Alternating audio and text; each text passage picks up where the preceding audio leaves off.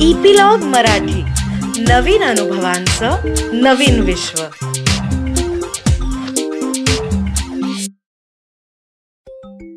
नमस्कार छोट्या मित्रांनो मी अनुपमा. चुलबुली टेल्समध्ये तुमच्यासाठी आज एक नवीन गोष्ट घेऊन आली आहे. छोट्या दोस्तानो तुम्हाला प्राणी आवडतात का? काही जणांच्या घरी कुत्रा पाळलेला असतो काही जणांकडे मांजरी असतात. ही पण गोष्ट अशीच एका छोट्या मुलीची आहे. एका जंगलच्या टोकाला एक मोठं तळं असतं आणि त्या तळ्याच्या काठी दगडी विटांची एक भली मोठी इमारत असते. आणि त्या इमारतीच्या आणि तळ्याच्या मध्ये एक लाकडी कुंपण घातलेलं असतं. ती इमारत म्हणजे लहान मुलांचं एक वसतिगृह कमशाळा मुलांचंच हॉस्पिटल असं सगळं त्या इमारतीत असतं.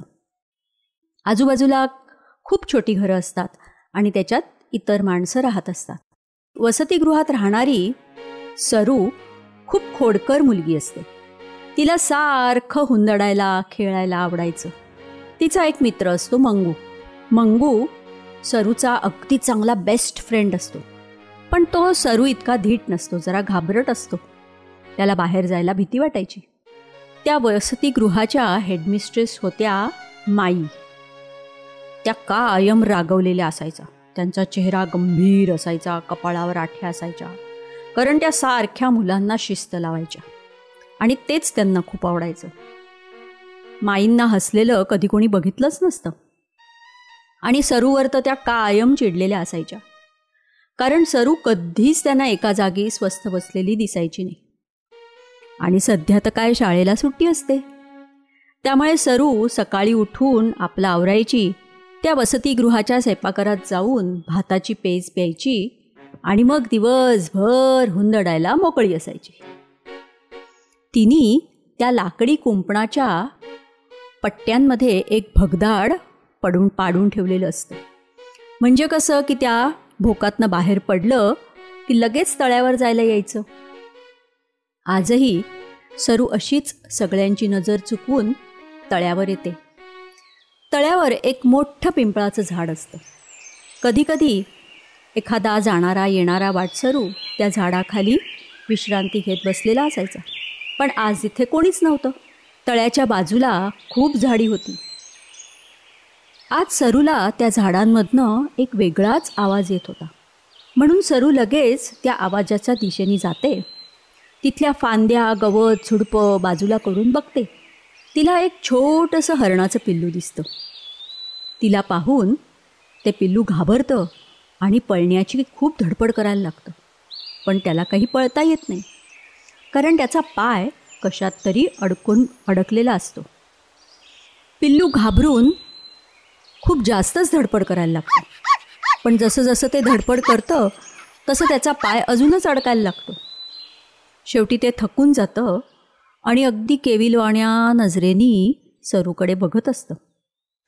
सरू ती झाडं झुडपं गवत बाजूला करून त्या पिलाच्या जवळ जाते आणि बघते आणि अलगत त्याचा पाय सोडवते.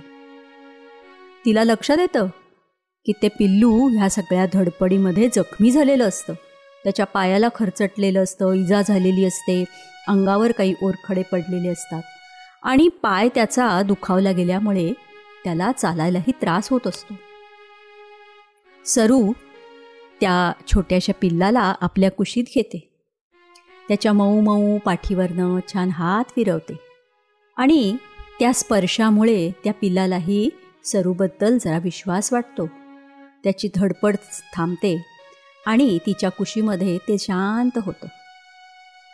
सरू मनामध्ये निर्णय घेते की ह्याला वसतिगृहावर घेऊन जायचं आणि ते बरं होईपर्यंत त्याची चांगली देखभाल करायची. ती त्याला आपल्या कुशीत उचलून घेते आणि वसतिगृहाकडे येत असते. लांबनच तिचं लक्ष जातं गॅलरीमध्ये माई उभ्या असतात. त्या सारख्या तिलाच हाक मारत असतात. त्यांचा चेहरा एकदम रागावलेला असतो.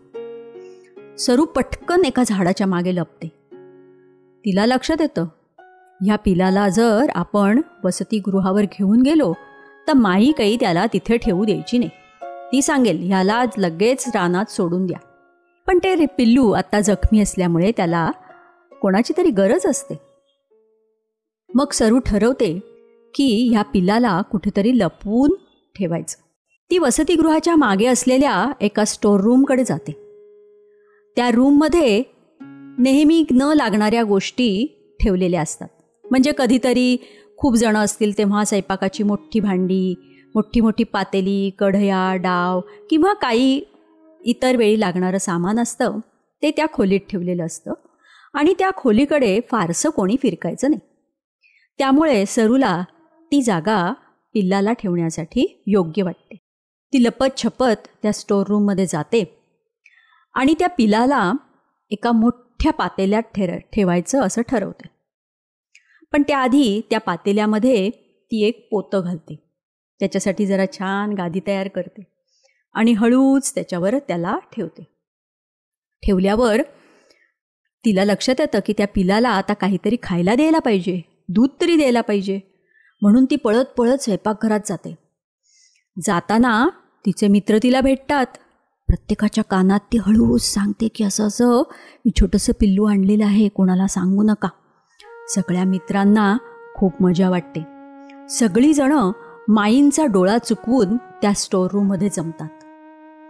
सरू मंगूकडे म्हणजे तिच्या बेस्ट फ्रेंडकडे जबाबदारी सोपवते की त्या पिल्लाला तू रोज दूध आणायचंस आणि पाजायचंस.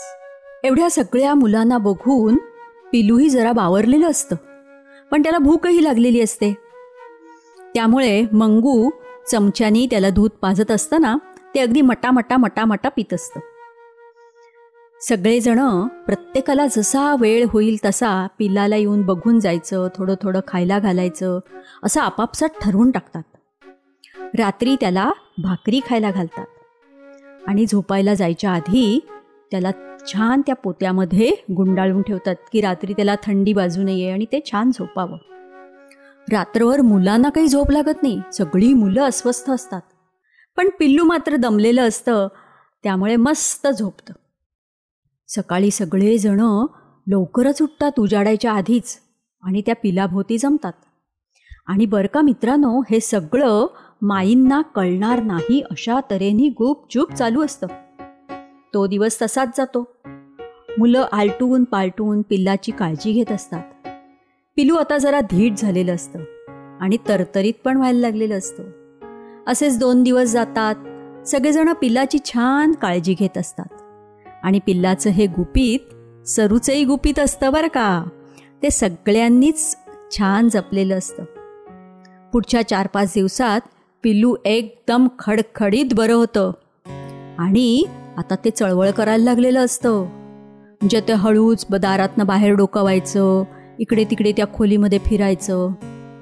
सगळ्या मुलांना जरा भीती वाटायला लागते. विशेषतः सरूला की जर आता कोणी ह्याला बाहेर आलेलं बघितलं तर मात्र आपल्या सगळ्यांनाच ओरडा खायला लागेल. आणि काय होईल मुलांना वाईट कशाचं वाटत असतं की ती मोठी माणसं म्हणतील ह्या पिल्लाला तुम्ही जंगलात सोडून द्या. पण मुलांना जी भीती वाटत असते ना ती शेवटी एकदाची खरी ठरते. त्या दिवशी दुपारी ते पिल्लू अचानक उड्या मारायला लागतं त्यामुळे त्या खोलीतनं भांड्यांची आदळ आपट झाल्याचा आवाज यायला लागतो. म्हणून मोठी माणसं सगळीच जणं त्या खोलीपाशी येतात आणि खोलीचं दार उघडतात. बघतात तर काय? ते पिल्लू छान मस्तपैकी त्या खोलीच्या मध्ये उभं असतं. वसतिगृहाचा तो वॉचमन असतो तो पुढे येतो. आणि सगळ्यांना समजावतो की चुकून हे पिल्लू इथे आलं असावं. त्या पिलाजवळ तो जातो. माई मात्र सगळ्या मुलांकडे रागानी बघत असतात. त्यांना मनातनं कळलेलं असतं की हे ह्या सगळ्या मुलांचंच काम आहे. त्यामुळे त्यांना सगळ्यांना चांगलं खडचावून विचारायचं असं त्यांच्या मनात असतं. पण सगळी लोक तिथे असल्यामुळे माईंना काहीच बोलता येत नाही. वॉचमन सरूला जवळ बोलवतो आणि तिच्या पाठीवरनं हात फिरवतो तिला शाबासकी देतो. त्याला लक्षात येतं त्या वॉचमनला. की सरूनीच हे काम केलेलं आहे. तो तिला म्हणतो की तुम्ही छान काळजी घेतली हा या पिल्लाची. मग सरूलाही जरा धीर येतो आणि उत्साहाने ती सगळं सांगून टाकते की कसं तिला ते पिल्लू मिळालं त्या झाडीमध्ये आणि कसं त्याला लपवून ठेवून त्याची आपण काळजी घेतलेली आहे. मग इतर जी ऑफिसमधली वसतिगृहामधली माणसं असतात ना मोठी ती पण त्या सगळ्या मुलांना शाबासकी देतात.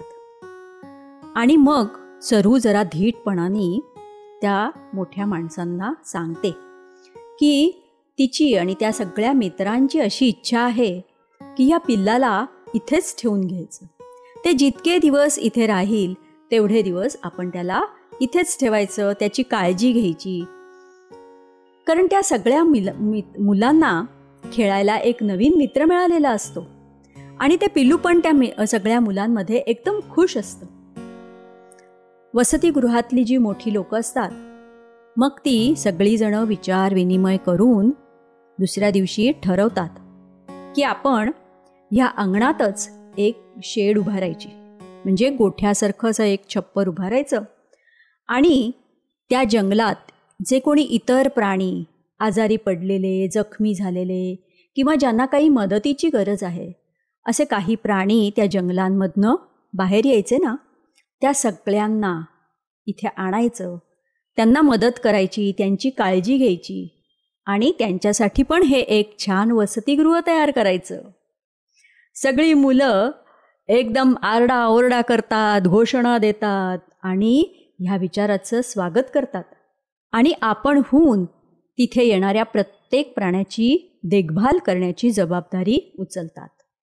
सरूचं हे गुपित आता सगळ्यांसाठीच एक अभिमानाची गोष्ट झालेली असते. आणि असेच पुढची काही वर्ष नवीन नवीन प्राणी तिथे येत असतात. सरू पण मोठी होत असते मुलं पण मोठी होत असतात. पण तिथे येणाऱ्या प्रत्येक प्राण्याची ते छान काळजी घेत असतात आणि आनंदाने राहत असतात. लवकरच मी तुम्हाला एक नवीन गोष्ट सांगायला येईन. त्याची सूचना तुम्हाला एपिलॉग मीडिया वेबसाईटवर मिळेलच. किंवा जिओ सावन गाना ॲपल पॉडकास्ट स्पॉटीफाय ह्याच्यावर मिळेलच. तुम्ही पण ऐका आणि तुमच्या मित्रमैत्रिणींना जर ऐकायची असेल तर त्यांना पण सबस्क्राईब करायला सांगा. सांगाल ना? तोपर्यंत अच्छा!